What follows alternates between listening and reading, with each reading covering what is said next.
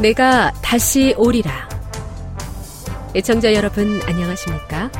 여기는 AWR 희망의 소리 한국어 방송입니다. 본 방송은 천국 복음을 온 세상에 전파하기 위해 제7일 안식일 예수재림 교회가 설립한 세계 방송망입니다. AWR 희망의 소리는 유럽, 라틴 아메리카, 아프리카, 러시아, 아시아의 방송망을 통해 전 세계에 복음을 전파하고 있습니다. 밤에 위치한 AWR 아시아 희망의 소리 방송국은 한국어 방송을 매일 4시간씩 방송하고 있습니다. 한국 표준시로 밤 9시에 9875kHz 31m 밴드로 정규 방송을 하고 있으며 밤 10시에 9740kHz 31m 밴드로 밤 11시 30분에 9905kHz 31m 밴드로 다음날 오전 6시에 5965kHz 49m 밴드로 재방송을 하고 있습니다. 타지키스탄에서 송출하는 우리 방송은 매일 1시간씩 방송하고 있습니다. 한국 표준시로 밤 9시에 15,530kHz 19m 밴드로 방송하고 있습니다. 애청자 여러분의 많은 청취 바랍니다. 희망의 소리 방송은 인터넷과 스마트폰을 통해서도 언제나 청취하실 수 있습니다. 들으실 수 있는 인터넷 주소는 awr.or.kr 또는 awr.org입니다. 스마트폰으로는 희망의 소리 어플을 다운받으시면 됩니다. 이 시간 희망의 소리 한국어 방송과 함께 보람있고 유익한 시간 되시기 바랍니다. 내가 다시 오리라. 여기는 AWR 희망의 소리 한국어 방송입니다.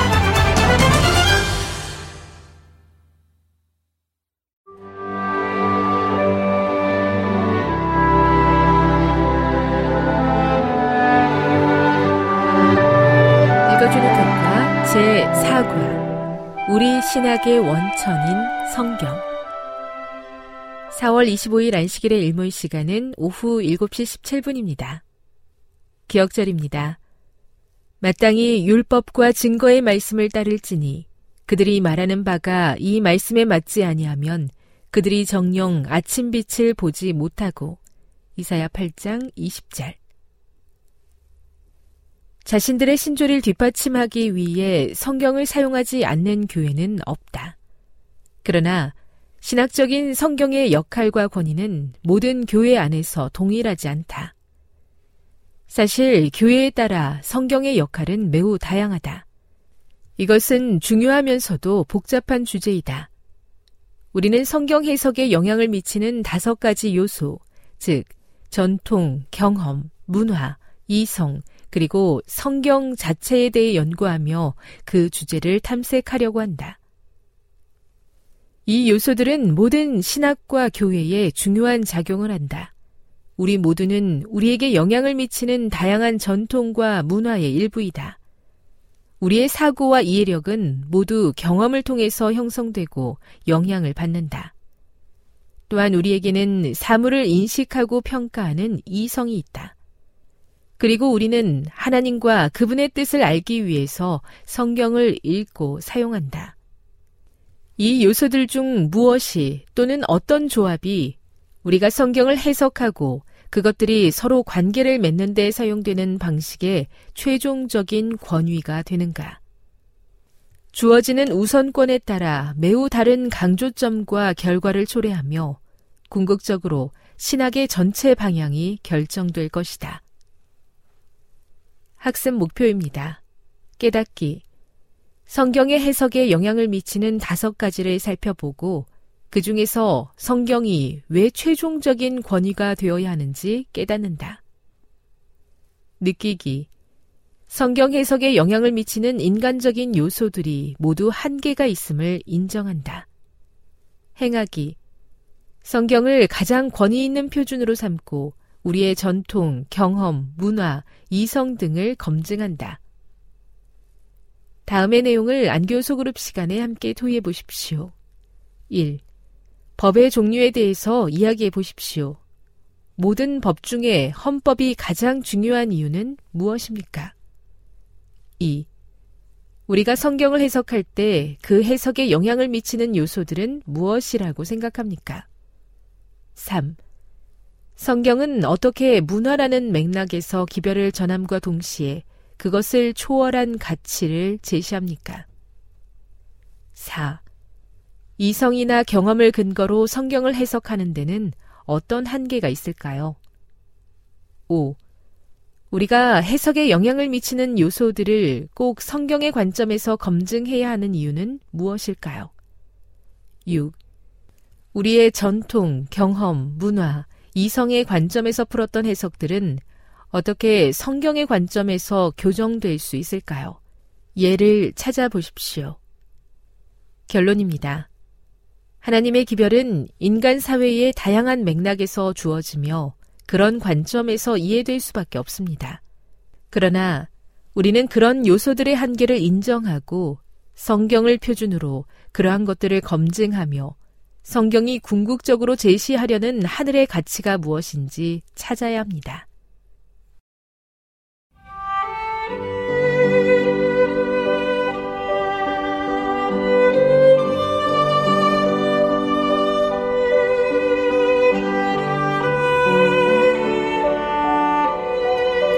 좋은 하나님 만나셨나요? 삶 가운데서 만난 하나님의 사랑, 말씀 가운데서 만난 하나님의 사랑을 나누는 LT 시간. 저는 이영미 집사입니다. 오늘은 사도행전 17장 16절에서 34절에 있는 말씀을 함께 나누도록 하겠습니다. 기도하겠습니다. 살아계신 아버지 하나님, 오늘도 우리의 삶에 동행해 주셔서 감사합니다. 주님의 은혜에 더 깊이 음, 경험되어지고 이끌어지길 원합니다.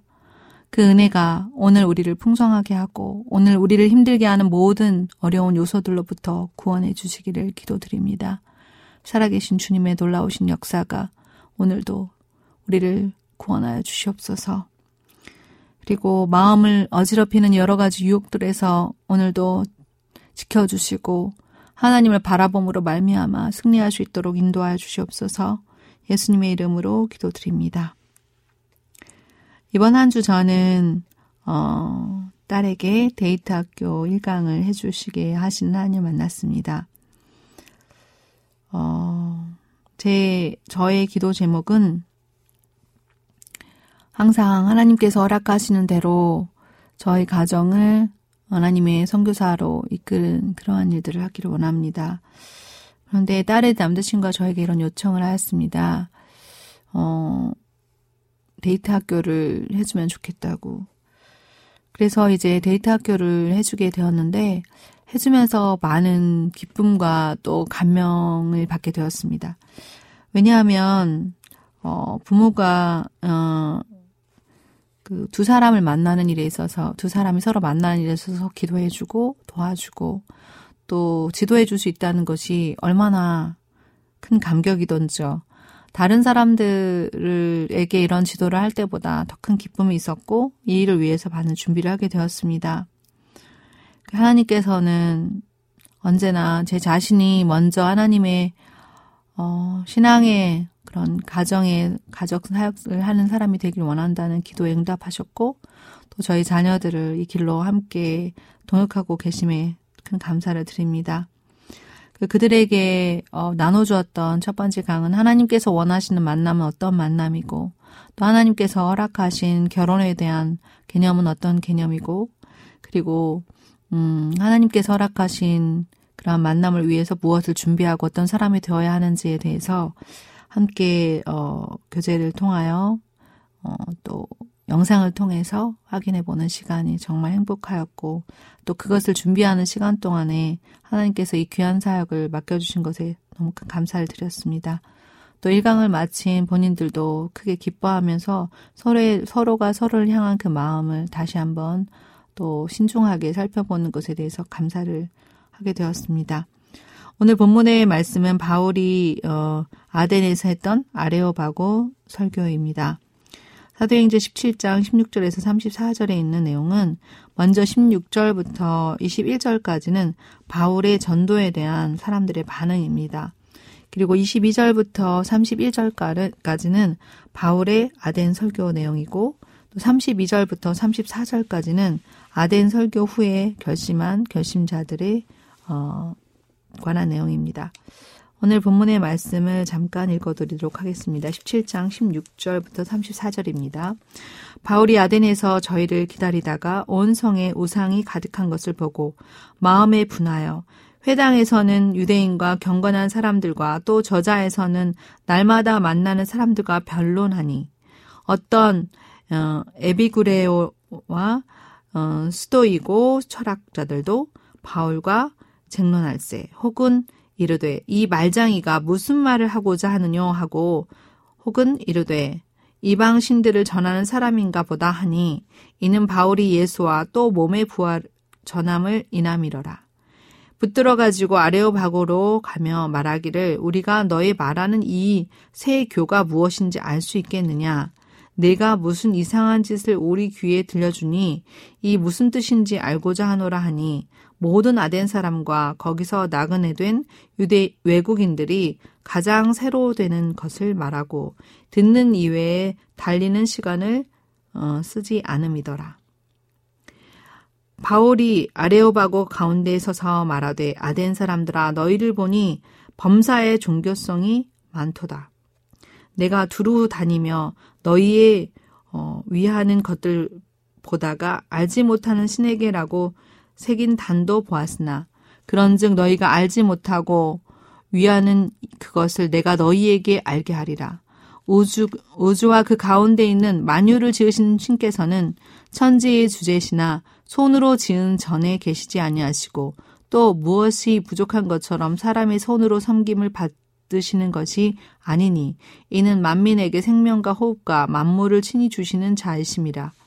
인류의 모든 족속을 한 혈통으로 만드사 온 땅에 거하게 하시고 저희의 연대를 정하시며 거주의 경계를 하나셨으니 이는 사람으로 하나님을 혹 더듬어 찾아 발견케 하려 하심이로되 그는 우리 각 사람에게 멀리 떠나게 계시지 아니하도다.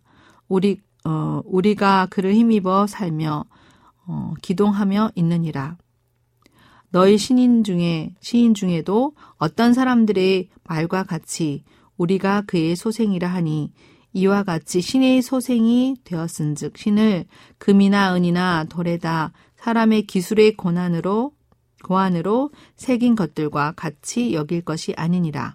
알지 못하던 시대에는 하나님이 허물지 아니하셨거니와 이제는 어디든지 사람을 다 명하사 회개하라 하셨으니 이는 정하신 사람으로 하여금 천하를 공의로 심판할 날을 작정하시고 이에 저를 죽은 자 가운데서 다시 살리신 것으로 모든 사람에게 믿을 만한 증거를 주셨음이니라 하니라. 어, 저희가 죽은 자의 부활을 듣고 혹은 어, 기롱도 하고 혹은 이 일에 대하여 내 말을 다시 듣겠다 하나 이에 바울이 저희 가운데서 떠남에 몇 사람이 그를 친하여 믿으니 그는 그 종 아레오바고에 관한 디오누시오와 어, 다말이라 하는 여자와 또 다른 사람들도 있었더라. 오늘 본문의 말씀 중에 첫 번째로 질문을 던져보았습니다. 왜 바울은 아덴 사람들 을 어를 보고 이렇게 복음을 전하고자 했을까? 어, 이런 상황을 설명하면서 질문을 던져보았는데요. 첫 번째로 왜 아덴 사람들은 바울에게 가르치려고 했나요? 네. 이 아덴 사람들은 정말 어, 철학적인 그런 토론을 하는 것을 좋아하였고 또 새로운 것을 말하고 듣는 것이 집중하는 사람들이었습니다. 그들은 변론을 좋아하는 사람들이었죠. 그래서 바울이 어떤 어, 전하는 어, 부활과 예수를 전했기 때문에 어, 무슨 말을 또 새로운 어, 어떤 변론을 하는지 들으려고 하였습니다. 아덴 사람들의 동기는 바울의 어, 그 종교적인 것들을 뭐 배우려고 하는 그런 어, 복음을 들으려고 하는 그런 태도라기보다는 뭔가 새로운 이론이 또 그를 통해서 나오나 그것을 바라보고 또 음, 생각해 보려는 그런 호기심의 발로였습니다. 아, 이들을 향한 바울의 아레오바고 설교의 핵심은 무엇일까요? 보면 첫 번째로는 창조주 하나님, 만물에게 호흡과 어, 또 그 모든 것들을 지우신 어, 그 하나님께 관한 설교를 하였습니다. 두 번째로 모든 사람들에게 회개하라 하였고 또 십자가 부활의 도를 전했습니다. 그리고 믿음으로 말미암아 구원 얻을 수 있다는 믿음으로 말미암는 은을, 을을 전하게 되었습니다. 이 아레오바고 설교는 그들이 어, 아덴 사람들이 기대하던 대로 새로운 이론처럼 보였지만 어, 하나님의 그 영생을 얻게 하시기 위한 하나님의 구원의 계획의 선포였습니다. 이때 사람들의 반응은 어땠나요? 그때 사람들은 조롱하기도 하고 또 다시 듣겠다고도 하였습니다. 다른 곳에서 많은 사람들이 어, 그 믿는 사람들이 생긴 것에 비해서 아덴에서는 어, 다음에 또 듣겠다, 또 조롱하겠다 이렇게 그 반응이 시원치 않은 것입니다. 어, 모든 철학자들이 어, 많은 철학자들이 모이고 정말 그 이 아덴이라는 도시는 음, 유능하고 또 지식적이고 철학적인 그런 사람들이 많이 모이는 곳이었는데 이곳에서 아레오바고가 설교가 유명한 만큼 바울도 그가 가진 모든 것들을 동원하여서 정말 최고의 설교를 하고자 애썼을 것입니다. 그런데 성과는 어땠습니까? 사람들의 반응은 조롱하거나 아니면 다시 들어볼게 이렇게 했을 뿐만 아니라 몇 사람만이 믿었다고 했습니다. 여기에 이름을 어, 지칭했던 이름은 디오누시오와 다마리와 뭐 다른 사람들 정도라고 얘기했습니다. 왜 바울이 이렇게 어, 정말 최고의 어, 설교를 할 만큼의 좋은 설교를 했음에도 불구하고 많은 사람들이 믿지 않았을까요? 이걸 통해서 바울은 어떤 생각을 하게 되었을까? 음, 그런 이제 생각을 해보게 되는데요. 먼저 하나님은 어떤 분이십니까? 하나님은 만물의 창조주시고 땅에 땅에 거, 땅에 거주하는 모든 사람들에게 어, 하나님을 찾게 하시고 연대를 정하시고 생명과 호흡을 주시는 분이십니다. 또한 그들에게 필요한 모든 것들을 친히 주시는 분이시고 죄인 된 우리를 자녀 삼아 주시는 분이시죠. 하나님은 어떤 분이신가를 전하고 십자가의 부활과 도를 전했는데도 불구하고 많은 사람들이 이렇게 어, 하나님을 믿지 않게, 않게 되자 바울은 정말 그 마음에 큰 어, 동기를 다른 결심을 하게 됩니다. 그 이후에 보면 어, 내가 십자가 외에는 아무것도 자랑하지 않게노라 만물의 찢기처럼 여기게 되는 그러한 놀라운 어, 이 경험입니다. 이 경험을 통해서 어, 저는 이런 적용점을 적용점을 던지게 되었습니다. 과연 하나님은 나에게 어떤 분이신가? 과연 하나님은 창조주실 뿐만 아니라 생명과 호흡과 만물을 친히 주실 뿐만 아니라 나를 자녀 삼아 주셨음에도 불구하고 내 삶의 문제에 동행하시고 내 모든 문제 가운데 가까이 계심에도 불구하고 나는 과연 하나님이 내게 그런 분이시라고 다른 사람들에게 이 십자가의 부활을 도를 전하는가 라고 보았을 때 제 자신이 머뭇거리고 다른 사람들의 반응을 보면서 위축되어 있는 제 자신을 보게 되었습니다. 그렇다면 제가 내 자신을 어떻게 해야 될까? 어, 또 바울처럼 이렇게 음, 많은 지식과 또 철학을 가진 사람들에게 어떻게 복음을 전해야 될까? 이를 위해서 실력과 비전과 인격을 준비해야 되는 것이구나. 그러나 사람들이 준비해야 되는 데는 한계가 있습니다. 제한된 능력을 하나님께서 사용할 수 있도록 우리에게 허락을 주셨지만 무한한 능력이 되시는 예수님께 나아가야 이러한 어, 지혜를 얻을 수가 있다고 생각되었는데요. 바울은 이 복음을 전하는 동기가 어, 많은 사람들이 어, 하나님을 유일하신 하나님을 믿어야 됨에도 불구하고 이신 저신 하나님이 하지 말라고 했, 했던 그 십계명에서 하지 말라고 했던 우상을 숭배하는 것을 보고 의분이 들었다고 했습니다. 어, 세속화되어 있는 사람들에게 어, 일들을 보면서 어, 느끼게 된 것은 나는 과연 어, 다른 복음이 성행하고 있는 이곳에서 의분을 가지고 있는가? 또한 그들에게 전할 만큼의 비전과 인격과 실력을 가진 사람인가? 또한 하나님은 나에게 어떠한 분이신지 강력한 증거가 되는가라는 질문 드립니다. 이 질문에 대하여 하나하나 하나님이 살아계시는 나의 증거로 사용되어 주시기를 강력한 능력으로 인도해 주시기를 기도하기 원합니다. 기도하겠습니다. 주님 도와주시옵소서. 바울처럼 하나님은 만물의 창조주시여 또한 어, 우리에게 우리의 필요한 모든 것들을 주시는 분이시고 삶에 생명을 주시고 호흡을 주시고 또 우리의 죄된 우리들을 자녀 삼아 주시는 분이시라는 것을 선포할 수 있도록 도와주시옵소서. 십자가의 십자가와 부활을 전할 수 있게 하여 주시옵시고 오직 그 예수 그리스도를 믿음으로 말미암아 구원 얻을 수 있는 길이 열린다는 것을 선포하게 하여 주시옵소서. 이 기별을 들을 사람들에게 전할 수 있는 입술을 허락하여 주시고 주의 오심을 속히 어, 오심을 전할 수 있도록 주님 도와주시옵소서. 주께서 살아계시는 하나님의 능력을 전할 수 있는 그러한 사람 으로 또 그러한 길을 열어주시기를 예수님의 이름으로 기도드립니다. 지금 여러분께서는 AWR 희망의 소리 한국어 방송을 듣고 계십니다. 희망의 소리 한국어 방송은 애청자 여러분의 영적, 육적인 건강을 위해 몇 가지 책자를 준비해 애청자 여러분들께 무료로 보내드리고 있습니다. 기독교 신앙의 안내서로는 말씀 향기, 건강한 생활에 도움을 주는 건강 새 출발, 화목하고 활기찬 가정 건설을 위한 행복한 가정이 준비되어 있습니다.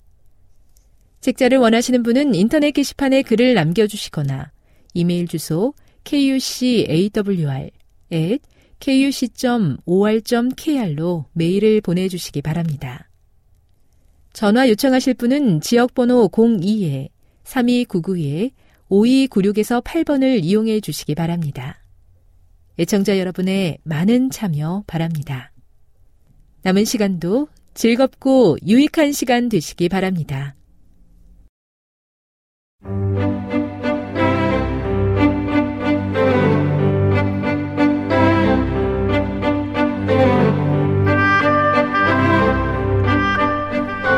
여러분 안녕하세요. 신비한 자연에서 몇 가지 주제를 골라 소개해드리는 아름다운 세계 시간, 저는 진행을 맡은 송은영입니다.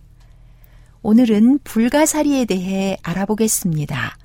불가사리는 북극과 남극해를 포함한 모든 해양에서 발견되며 특히 수온이 차가운 북태평양에 사는 불가사리들이 가장 종류가 다양합니다. 보통 불가사리라 하면 팔이 다섯 개인 별을 닮은 모양을 많이 가리키지만 불가사리 중에는 팔이 아주 많은 종류도 있습니다. 불가사리는 전혀 모양이 다르게 보이는 바다나리, 해삼, 성게와 함께 극피 동물에 속하는데 극피 동물의 극피는 가시 돋친 피부를 뜻합니다. 영어권에서는 보통 사람들에게 불가사리를 설명할 때 불가사리는 물고기가 아닙니다. 라는 말부터 시작하는데 그 이유는 영어로 불가사리를 starfish, 별고기라고 불러서 그렇습니다. 또한 거미 불가사리는 브리틀 스타라고 하는데 브리틀은 깨지기 쉽다는 뜻으로 도마뱀처럼 팔을 쉽게 끊어버리고 도망갈 수 있는 거미 불가사리의 생태에서 나온 이름입니다. 확실치는 않지만 2010년경의 통계로는 약 1,800종이 기록되었으며 징그럽기도 한 거미 불가사리류는 3,000마리를 포함해서 약 2,000종이 알려져 있습니다. 그래서 모두 합하면 약 3,500종이나 됩니다. 불가사리의 크기는 보통 10cm에서 24cm인 것들이 많지만 2cm가 안 되는 것도 있고 반대로 1m나 되는 종류도 있습니다. 불가사리 일부 종들에서 몇 가지 독성 물질과 대사 물질이 발견되었으며 이 물질을 약이나 산업용으로 이용하려는 연구가 세계적으로 진행되고 있습니다. 불가사리의 몸 재생은 종에 따라 차이가 있고 먹이 종류와 먹는 방식도 종에 따라 다릅니다. 모든 극피 동물과 같이 불가사리는 오방사 대칭의 몸 구조를 가지고 있습니다. 불가사리의 몸은 탄산 칼슘 성분의 아주 작은 골편들로 구성되어 있습니다. 이 골편들의 결합과 배열 패턴에 따라 종이 달라지죠. 불가사리들은 동일 종의 색상과 색상의 무늬들이 같은 장소와 같은 시간에서도 다변적이어서 색상과 무늬로는 종이나 암수를 구분할 수 없습니다. 불가사리의 등면과 복면의 구분법은 좌우 대칭형 동물과 다릅니다. 전문적으로는 불가사리는 등면과 복면으로 칭하지 않고 입을 기준해서 입이 있는 쪽을 입 쪽, 그 반대편을 입 반대쪽이라고 부릅니다. 대부분의 불가사리들은 디스크 중심에서 조금 벗어난 위치에 주변보다 밝거나 하얀 작은 점 하나가 뚜렷하게 보이는데 이것을 천공판이라고 합니다. 쉬운 말로 물 구멍에 해당하는 천공판은 내부 물 순환계에 추가적인 물 공급을 해주거나 내부의 물을 신선하게 교체시키는 통로의 역할을 합니다. 석회질 다공체 구조로 되어 있어서 불순물이 걸러집니다. 팔 밑면에 가시라고 생각되는 수많은 길쭉한 돌기들을 자세히 살펴보면 그 끝이 집게 모양인 것도 있고 빨판 모양인 것도 있습니다. 어떤 종은 집게발의 구조가 입쪽 면에만 있지 아니하고 몸 전체 표면에 넓게 분포되어 있습니다. 집게 모양으로 생긴 이것들은 전문 용어로 차극이라 부르는데 한자로 차는 집게처럼 갈라진 모양이나 고기 잡는 작살 촉을 의미하고 극은 가시를 뜻하여 집게발이라고 이해할 수 있습니다. 집게발의 역할은 자세히 알려지지는 않았지만 방어 무기도 되고 먹이를 잡는 무기도 되는 것으로 보이며 몸의 외부를 깨끗하게 하는데도 이용된다고 합니다. 어떤 불가사리는 손에 잡으면 장갑에 들러붙는데 이는 집게발 때문입니다. 대부분의 불가사리는 움직이지 않는 조개의 종류를 강제로 입을 벌리게 해서 자신의 내장을 밀어 넣고 먹이를 소화시킵니다. 왕성한 식욕으로 다른 생물을 잡아먹는 불가사리는 최근 전 세계 바다에서 급격하게 숫자가 늘어나 생태계를 파괴한다고 알려져 있습니다. 하지만 불가사리의 수가 이렇게 늘어난 것은 인간이 바다를 오염시키면서 청정한 곳에서만 살 수 있는 많은 생물들이 죽고 대신 생명력 강한 불가사리들이 늘어나게 된 것입니다. 게다가 불가사리의 천적인 나팔 고둥을 사람들이 예쁘다고 마구잡이로 채집해 가면서 불가사리의 수는 더욱 늘어나게 되었습니다. 하지만 모든 불가사리가 해로운 것만은 아닙니다. 생태계에 해로운 영향을 미치는 종은 아무르 불가사리 정도뿐이며 나머지 불가사리들은 주로 죽은 동물의 시체를 먹어 치우는 등 바다의 오염을 막아주는 이로운 역할을 하기도 합니다. 불가사리라는 이름은 죽일 수 없다는 뜻의 한자어인 불가살이에서 유래했다고 합니다. 때문에 갯벌 생태계에 해롭다고 불가사리를 섣불리 건드렸다간 오히려 개체 수만 늘어나게 할 수 있습니다.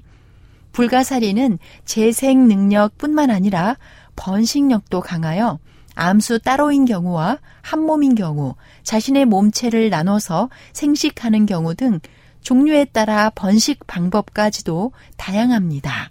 불가사리는 한 번에 약 200에서 300만 개의 엄청난 알을 낳는데 불가사리 유생은 먹이가 풍부하고 수온이 알맞은 살기 좋은 곳을 찾을 때까지 바다를 떠다니다가 좋은 환경을 만나면 성체로 성장하는 적응력을 가지고 있습니다.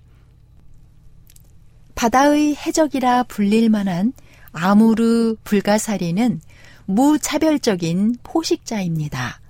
소름이 끼칠 정도의 큰 크기에 희거나 누르스름한 몸체 위에 얼룩덜룩한 푸른 점 무늬가 있어 혐오스러운 인상을 줍니다. 아무르 불가사리는 수온이 내려가는 겨울철에 움직임이 활발해지고 물이 따뜻해지는 여름이 되면 수온이 낮은 연안에서 떨어진 깊은 곳으로 이동해서 여름 잠을 자는데 일단 아모르 불가사리 때가 한 번 지나간 곳에는 살아남은 조개가 남지 않을 정도여서 말 그대로 싹 쓸고 지나간다는 표현이 적당합니다.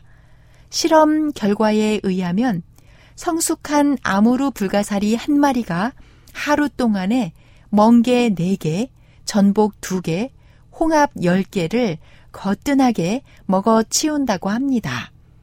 아무르 불가사리는 선박의 활발한 이동에 의해 전 세계로 퍼져나가게 되었습니다.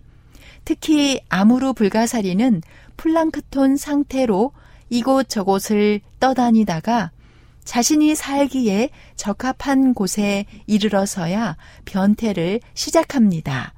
또한 성체가 된 후 사는 곳이 마땅치 않으면 몸에 공기를 채워 부력을 확보한 후 조류를 타고 이동할 수도 있습니다.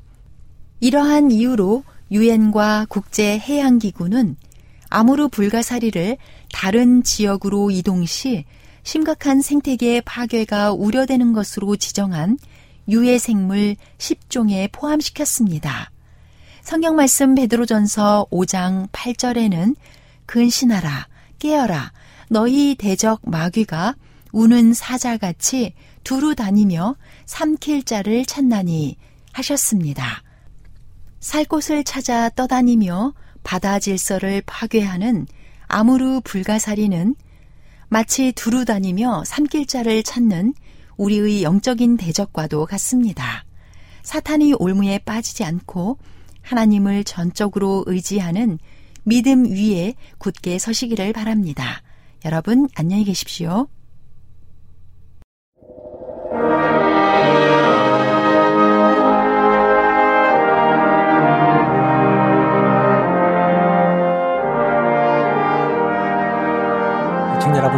안녕하십니까. 하나님의 말씀으로 감동 나누는 시간입니다. 마가복음 3장 13절로 19절의 말씀을 읽겠습니다. 또 산에 오르사 자기의 원하는 자들을 부르시니 나온지라. 이에 열두를 세우셨으니 이는 자기와 함께 있게 하시고 또 보내사 전도도 하며 귀신을 쫓아내는 권세도 있게 하려 하심이라라.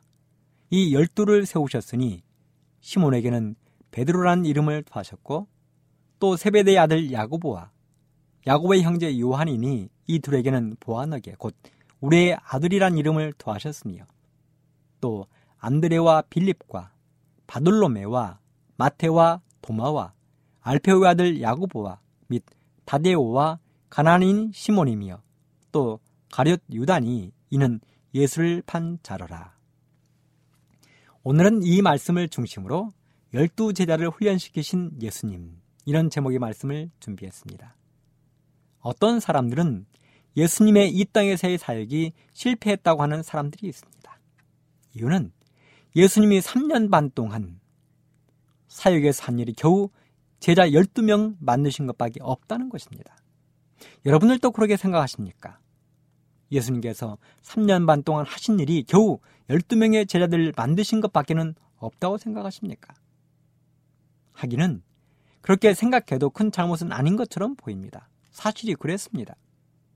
예수님은 정말 3년 반 동안 12명의 제자들에게 자신의 모든 것을 다 쏟으셨습니다. 우리가 오늘 읽은 본문의 말씀을 자세히 뜯어 살펴보면 예수님의 제자된 사람들의 특징이 몇 가지 나옵니다. 첫째, 그들은 배움의 끈이 길지 아니하고 가난한 사람들이었습니다. 예수님은 당신의 사업을 수행하기 위하여 당시 유대 지도자들인 선해드린 회원처럼 학식 있는 사람들이나 말을 잘하는 웅변가 로마의 권력자들을 택하지 않으셨습니다. 아니면 최소한 당시 회당에서 성경을 읽어주고 성경을 가르치던 서기관들이라도 택해야 하셨지만 그런 것도 아니었습니다. 다 그런 것은 아니지만 대부분의 제자들이 학교의 문턱도 넘지 못하고 가난하고 배고픈 사람들이었습니다. 둘째, 그들은 사람들에게 존경받던 사람들이 아니었습니다. 예수님이 선택한 제자들은 비천하고 무식한 사람들이었습니다. 당시 유대 사회에서 존경받던 사람들은 랍비들이었습니다. 때로 비난의 대상이 되기도 했지만 바리새인과 사두개인들, 유대 교사들이 있었습니다. 그들은 이미 많은 부분에 있어서 준비된 사람들이었습니다. 그들에게는 하나를 가르치면 열을 알 만큼 높은 지식과 배움도 있었고 눈치도 백단이어서 일도 수월하게 진행될 것이었습니다. 그런데 예수님이 선택한 사람들은 당시에 사람들이 손가락질하고 제껴버린 사람들이 많았습니다. 생각해 보십시오. 이른 새벽부터 늦은 밤까지 그물질이나 하던 그 베드로와 안드레, 요한과 야고보가 사람들에게 존경받고 인정받겠습니까? 그러면 성질머리나 고와야 하는데 성격은 불같고 큰 소리로 윽박지르기 좋아하고 힘자랑이나 하고 했으니 어쩌면 마을의 골칫거리들이었을 것입니다. 제가 존경하는 목사님 가운데 한 분도 고등학교 시절 마을의 골칫거리였던 분이 있습니다. 그분의 이야기에 의하면 자신은 그저 주먹 하나면 그 마을에서 모든 것이 해결되었습니다. 어린 아이로부터 시작해서 어른들에 이르기까지 그 학생의 비위를 맞추기 위해 벌벌 떨었다는 것입니다. 학교를 가고 올 때는 만만한 학생을 똘마니로 삼아서 가방을 들게 하고 자신은 몸만 다녔습니다. 버스를 타거나 길거리를 걸을 때 아무도 그 학생 옆에는 오려고 생각을 안 하는 것입니다. 그런데 그 학생이 어느 날 교회에서 열린 전도에 갔다가 말 그대로 개과천선한 것입니다. 그리고 훗날 목사가 되어 저희 같은 후배들에게 존경받는 훌륭한 목사님이 되었습니다. 그분의 말에 의하면 자신이 만일 예수님 알지 못했다면 자신은 평생 문제덩어리로 살았을 것이라고 이야기했습니다. 어쩌면 베드로나 요한 같은 사람들도 그랬을 것입니다. 가버나움 마을에 문제덩어리로 살았을 것입니다. 요한이나 그의 형제인 야고보의 성질이 얼마나 급했으면 예수님이 우리의 아들, 천둥의 아들이라는 보아노게라고 이름을 붙여 주었겠습니까? 거기다가 마태는 또 어떤 사람입니까? 세리 아닙니까? 당시의 세리는 가장 천한 사람으로 취급받던 창기들에게도 냉대를 받던 사람들이었습니다. 그들은 로마의 끈앞풀들이었습니다. 그런데 재미있게도 예수님의 열두 제자 가운데는 당시에 독립운동가였던 열심당 회원 시몬도 있었습니다. 개와 고양이처럼 앙숙인 두 적대적인 사람들이 제자로 함께 있는 것입니다. 밖에서 보면 오합지졸에 언제 자기들끼리 내부적인 싸움이 일어날지도 모르는 불안한 사람들의 동거 집단이었습니다. 그러니 사람들이 예수님과 제자들이 같이 다니는 모습을 보면 한심스러웠을 것입니다. 특별히 바리새인이나 유대 교사들이 그 모습을 보면 가관이었을 것입니다. 이러니 어디 가서 예수님이 자랑스럽게 이 사람들이 나의 제자라고 말이나 제대로 할 수 있었겠습니까? 하지만 이런 제자들을 누가 선택했습니까? 바로 예수님 자신이었습니다. 바로 이런 사람들을 예수님은 자신의 제자로 선택하셔서 장차 자신의 일을 맡기실 것이었습니다. 그들이 교회의 지도자가 될 것이었고 그들이 복음 사명의 최전선에 설 것이었습니다. 그러고 보면 예수님은 무슨 마음으로 그런 사람을 선택하셨는지 생각만 해도 이해가 안 되는 것입니다. 도대체 어찌하려고 배움도 없고 사람들이 인정받지도 못하는 사람들을 선택하셨는지. 그렇다면 우리는 여기서 왜 예수님이 똑똑하고 인정받고 잘난 사람들을 뒤로 제껴두고 이러한 사회적인 못난 이들을 자신의 제자로 세우셨는지를 한번 깊이 고민할 필요가 있는 것입니다. 첫째, 예수님이 그들을 제자로 선택하신 이유는 자기 자신보다 하나님을 의지할 사람이 필요했기 때문입니다. 예수님의 제자들이 앞으로 감당해야 할 사명은 사람의 힘으로 할 사업이 아니었습니다. 그 사업은 반드시 성령의 능력을 받아 감당해야 할 사업이었습니다. 여러분, 그릇에 무엇인가가 가득 찬 상태에서는 아무것도 담길 자리가 없습니다. 하지만 그릇이 비어 있으면 비어 있을수록 더 많은 것으로 채울 수 있습니다. 그런데 당시의 제사장들, 서기관들, 바리새인들, 관원들의 마음에는 예수님이 들어갈 자리가 없었습니다. 이미 꽉 차 있었습니다. 그들의 마음의 그릇은 교만과 자신감과 이기심, 자부심으로 충만해 빈틈이 없었습니다. 나사렛에서 자라는 목수의 아들 예수님의 가르침을 받아들일 자리가 없었습니다. 하지만 갈릴리 호숫가에서 그물질을 하고 저녁이면 가족들과 둘러 앉아 비록 없는 저녁 밥상이지만 오실 메시아에 대한 이야기로 저녁을 보내는 그들에게는 예수님의 자리가 있는 것입니다. 비록 투박하긴 하지만 그들의 마음에는 하늘의 빛으로 무장된 예수님의 씨앗이 떨어져 싹이 나고 자라서 열매를 맺을 수 있는 옥토와 같은 마음의 밭이 있는 것입니다. 예수님의 가르침을 거울처럼 반사해버리지 않고 스펀지처럼 받아들일 마음이 있는 것입니다. 그래서 예수님은 비록 가르침에 시간이 걸리고 더딜지라도 그들을 선택하신 것입니다. 만일 서기관들이나 유대 관리들을 선발에 부르셨다면 3년 반이 아닌 1년 혹은 더 짧은 기간에 예수님이 원하시는 교육의 효과를 누릴 수도 있었을 것입니다. 하지만 예수님은 사람의 지혜로서가 아니요 하나님의 능력을 의지해서 복음 전파의 사명을 마칠 제자들을 만들기로 결심하신 것입니다. 그들이 바로 베드로요, 요한이요, 야고보, 안드레, 빌리, 바돌로메, 마테, 도마, 알페오의 아들 야고보, 다데오, 가난한 사람 시몬 그리고 훗날 선생을 은삼시에 팔아넘겼던 가론 유다였습니다. 사랑하는 애청자 여러분, 하나님이 인정한 사람은 잘나고 많이 배우고 세상이 존경하는 사람이 아님을 명심하십시오.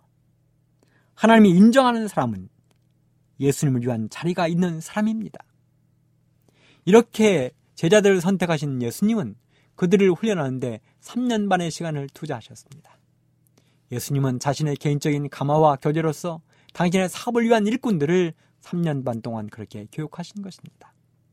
둘째, 예수님이 그들을 선택하신 이유는 그들은 예수님의 사역을 위하여 고난을 이길 수 있는 사람들이었기 때문입니다.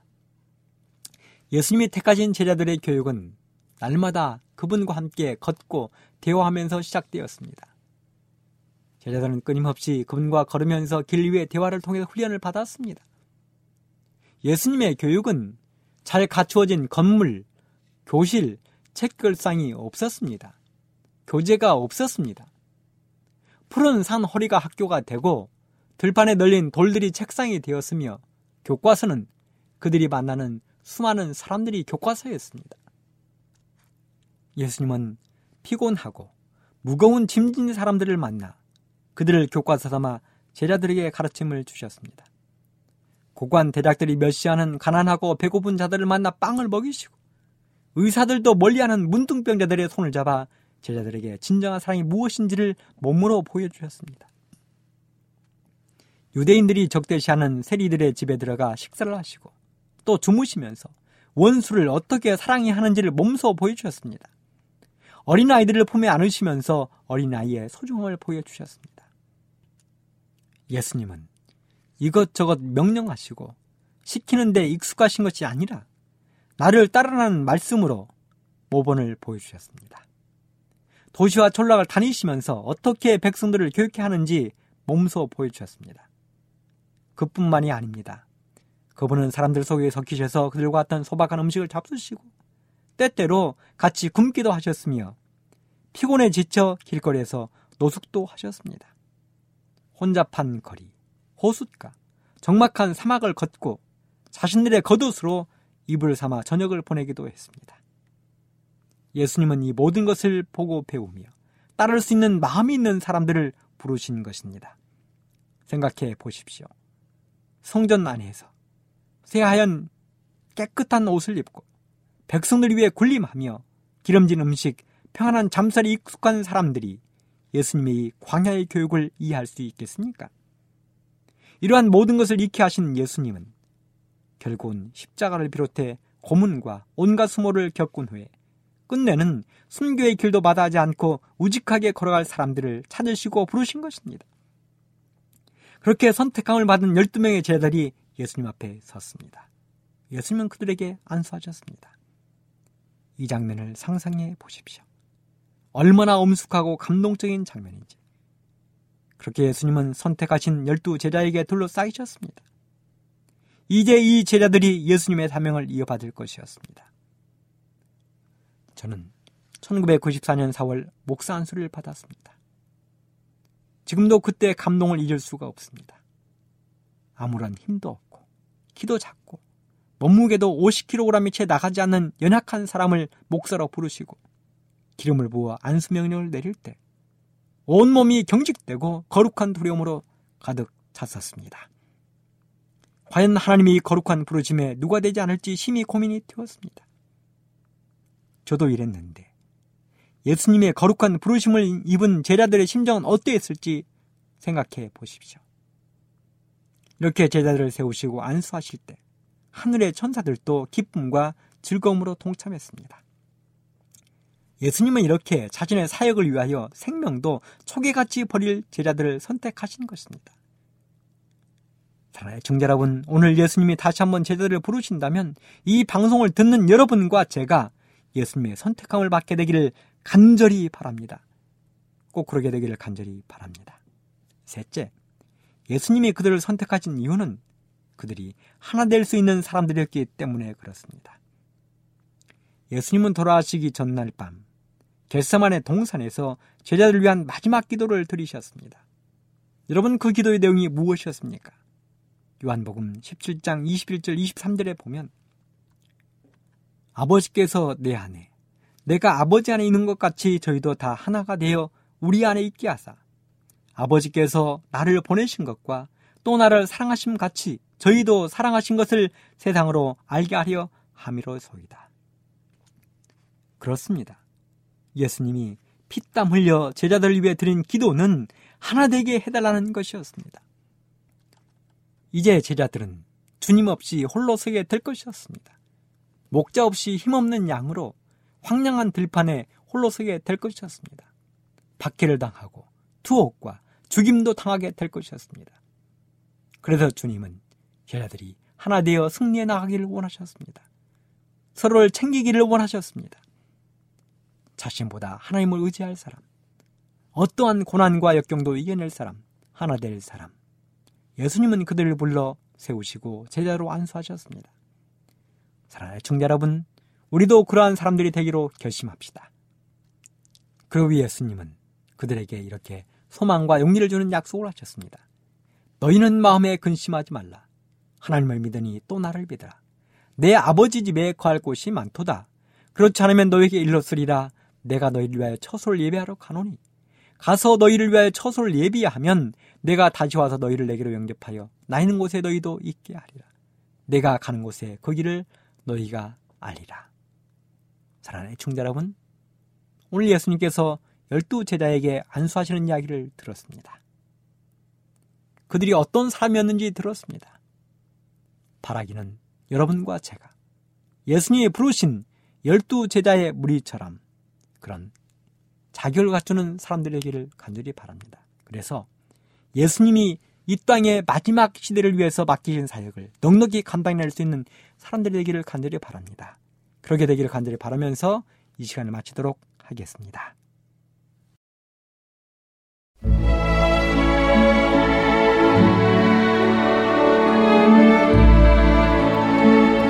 애청자 여러분 안녕하세요. 명상의 오솔길의 김은아입니다. 이 시간 그리스도인이 갖추어야 할 개인적 경건에 관한 말씀이 담긴 엘렌지 화이트의 교회 증언 3권을 함께 명상하시겠습니다. 안식일 학교 시간 부족하다는 핑계로 안식일 학교 교과를 공부하지 않는 자녀가 많이 있지만 그들이 이 일에 흥미를 가졌다면 저들의 교과를 공부할 시간을 발견하지 못할 사람은 소수에 불과하다. 어떤 이들은 시간을 오락과 관광으로 보낸다. 다른 이들은 과시약 위에 불필요하게 저들의 옷을 장식하는 데 시간을 쓰므로 교만과 허영을 키우고 있다. 이런 식으로 방탕하게 써버린 소중한 시간들은 하나님의 시간이다. 이에 대해 그들은 하나님께 계산을 해야 한다. 불필요한 장식과 오락, 한담으로 허비한 시간들은 모든 일들과 더불어 심판대에 오를 것이다. 기관에서 일하는 사람들 진리를 믿노라고 공언하는 기관 근무자들은 저들의 생애 속에서 진리의 능력을 보이고 저들의 원칙의 토대 위에서 앞을 향해 또한 위를 향해 일하고 있음을 입증해야 한다. 그들은 완전하신 모본을 쫓아 저들의 생애와 품성을 형성해야 한다.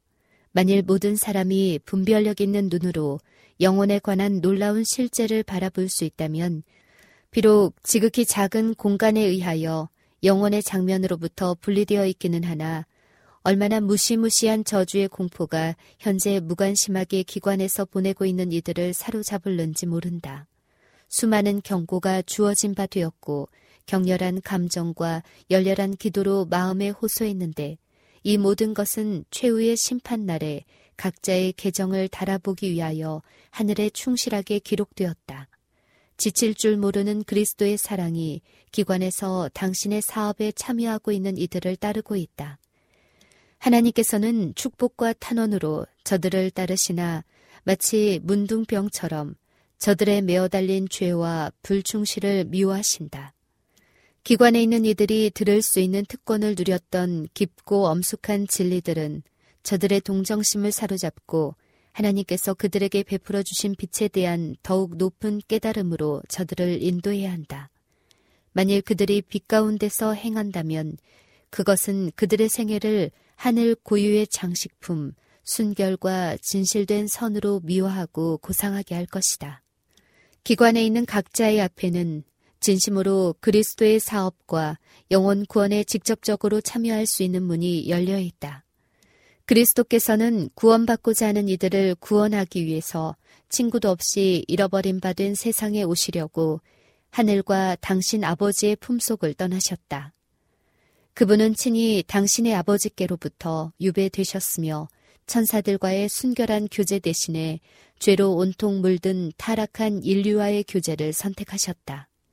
당신께서 그들에게 주신 빛과 경고의 기별과 사랑의 기별에 대해 그분을 따르노라고 공언하는 기관 근무자들이 냉대하고 무관심하게 대하고 등한시하는 것을 그리스도께서는 슬픔과 놀라움으로 주목하고 계신다.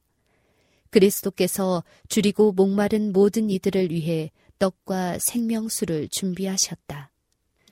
주님께서는 기관에 있는 모든 이들이 높은 동기로 일하기를 요구하신다. 당신의 생애를 통해서 그리스도께서는 저들에게 모본을 끼치셨다. 모든 이는 영혼 구원에 대해 흥미와 헌신과 믿음을 갖고 일해야 한다. 기관에 있는 모든 이들이 사업의 신성함을 분별하여 이기심 없는 목적으로 수고한다면 하나님의 축복이 저들 위에 머물게 될 것이다. 만일 모든 사람들이 기쁨과 즐거움으로 저들의 여러 가지 부담을 짊어졌더라면 내 남편은 그토록 무거운 걱정으로 탈진되지 않았을 것이다. 진리 안에 온전히 들어오지 않은 기관의 교역자들이 믿음으로 열렬하게 하나님께 기도드려 본 것이 얼마나 적은가. 그리스도께서 위하여 죽으신 영혼들의 가치를 누가 느끼고 있는가? 그 누가 주의 포도원의 일꾼인가? 기관에서 신성한 사물을 다루는 그리스도를 따르노라 공언하는 이들의 하찮은 경박한 행동들에 대해서 천사들이 슬퍼하고 있음을 나는 보았다. 어떤 이들은 세속적인 노동에 종사하는 것 이상으로 사업의 신성성에 대해서 자각하고 있지 않다. 현재 하나님께서는 땅 위에 있는 열매 없는 회방꾼들에게 자신을 헌신하고 그 애정과 소망을 당신께 집중시키라고 요청하신다.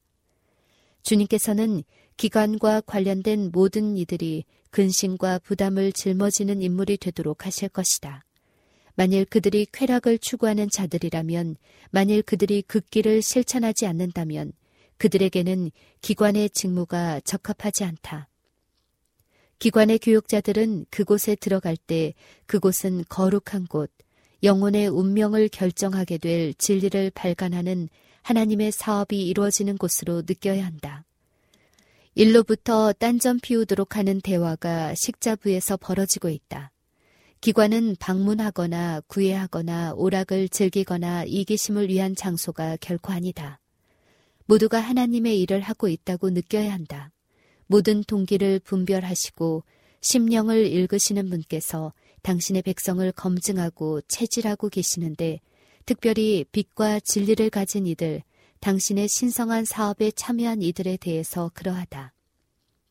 하나님은 심령을 살피는 분이시며 사업에 대한 전적인 헌신과 당신께 대한 헌신 이하의 것은 어떤 것이든지 받지 않으실 것이다. 기관의 모든 이들은 마치 하나님 앞에 있는 것처럼 일상적인 의무를 다루어야 한다. 단지 시간을 때우고 급료나 받는 것으로 크게 만족해서는 안 된다. 최고의 도움을 줄 수 있는 어떤 곳에서든지 일해야 한다. 화이트 형제가 부재하는 동안에 몇몇 충성스러운 인물들이 있었다. 반면에 어떤 이들은 눈앞에서만 일하는 채 하는 인물들이 있었다. 그리스도를 따르노라 공언하는 기관의 모든 직원들이 사무실 일을 충성스럽게 수행했더라면 더 나은 방향으로 커다란 변화가 일어났을 것이다. 젊은 남녀들이 서로 교제하고 대화하고 장난치고 농담하는 일에 너무 몰두하고 있으며 하나님의 천사들이 기관으로부터 쫓겨났다. 마커스 리텐스타인은 하나님을 경외하는 청년이었다. 그러나 그는 교회에 있는 이들과 기관에서 일하고 있는 이들에게 지나치게 진정한 신앙적 원칙이 결여되어 있음을 보고 당황과 실망과 역겨움에 휩싸였다. 그는 계명을 준수하노라 공언하는 어떤 이들이 세심하게 안식일을 준수하는 일에 부족함을 보이는 것 때문에 걸려 넘어졌다.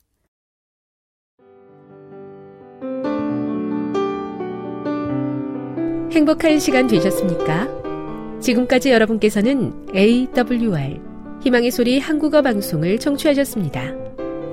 방송을 청취하시고 문의를 원하시는 분은 우편번호 02461 대한민국 서울시 동대문구 이문로 1길 11 희망의 소리 방송부 앞으로 편지나 엽서를 보내주시거나 지역번호 02-3299-5296에서 8번으로 전화 주시기 바랍니다. 지금까지 함께 해주신 애청자 여러분들께 감사드립니다. 애청자 여러분, 다음 이 시간까지 하나님 안에서 늘 평안하십시오. 감사합니다.